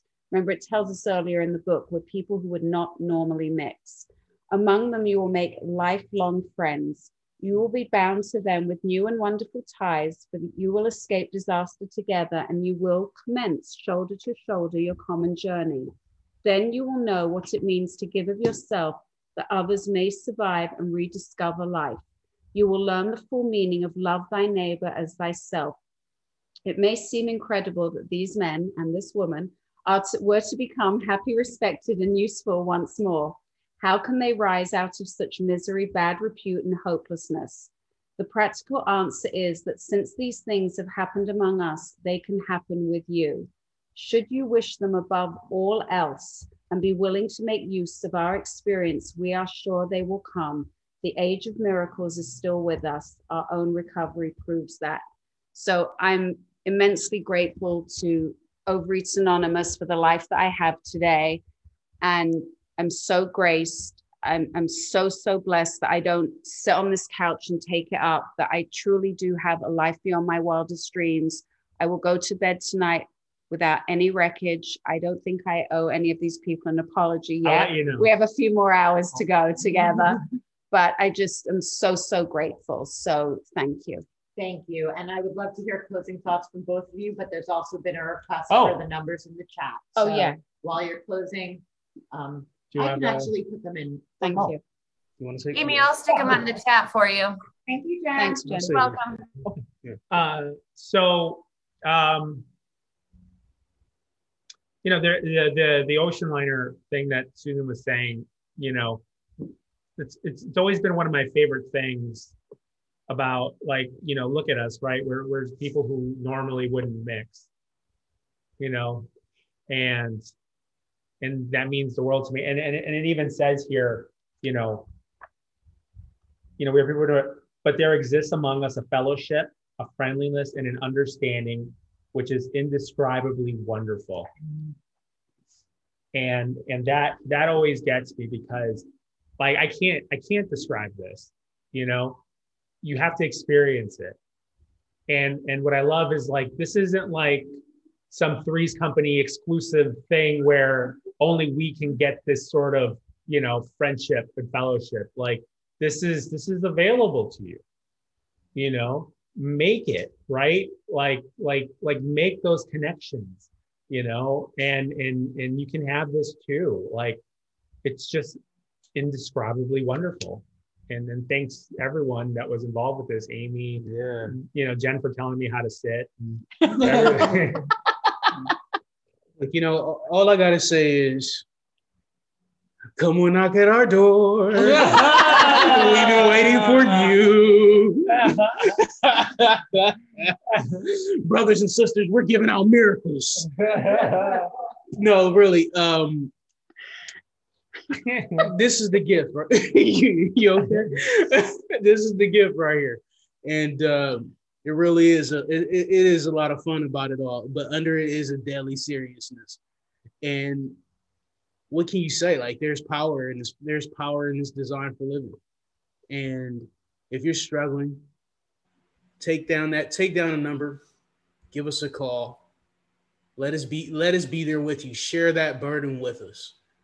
Like nobody is in here that's too good to pick up that phone call and listen to another person and allow us to help you and support you. So that's all I got to say about it. Thank you. Yeah. Um, I want to take this opportunity in closing to remind you all to please go to oalaig.org to see the wonderful events and recordings that are there. That's where I first learned about staying in the center of the herd. Want to remind you about the July 4th Spiritual Independence Day Party and invite all of you to join us. We'll all be there. Um, I want to encourage you to go to midhudsonoa.org. Mid Hudson, yeah, Mid Hudson. our, our recordings from this and other Trudge Talks and also the events, including the in-person Fall Fellowship. Um, and I want to thank everybody who has um, shown up here today because that's a service too. Um, when all three of them were qualifying, there was a common theme. Lewis said, Today I have fellows that I call friends and family. Susan said, You are my friends and my family. And Ori said, The hallmark of my recovery is being a part of this group. There is a herd. You are welcome. You are invited. You are wanted. Mm. Join us. Thank you so much for being here today. Thank you, Lewis, Susan, Ori. I am so grateful. and kira thank And kira Kira. Kira for doing all the technical Yeah. stuff Yeah, Kira. Thank you, Kira. Jenny, and everybody Kira. here. Yay. Thank you. Have a beautiful, beautiful Sunday, and we will see you again in these rooms as we trudge this road together. Trudge talk. Trudge talk.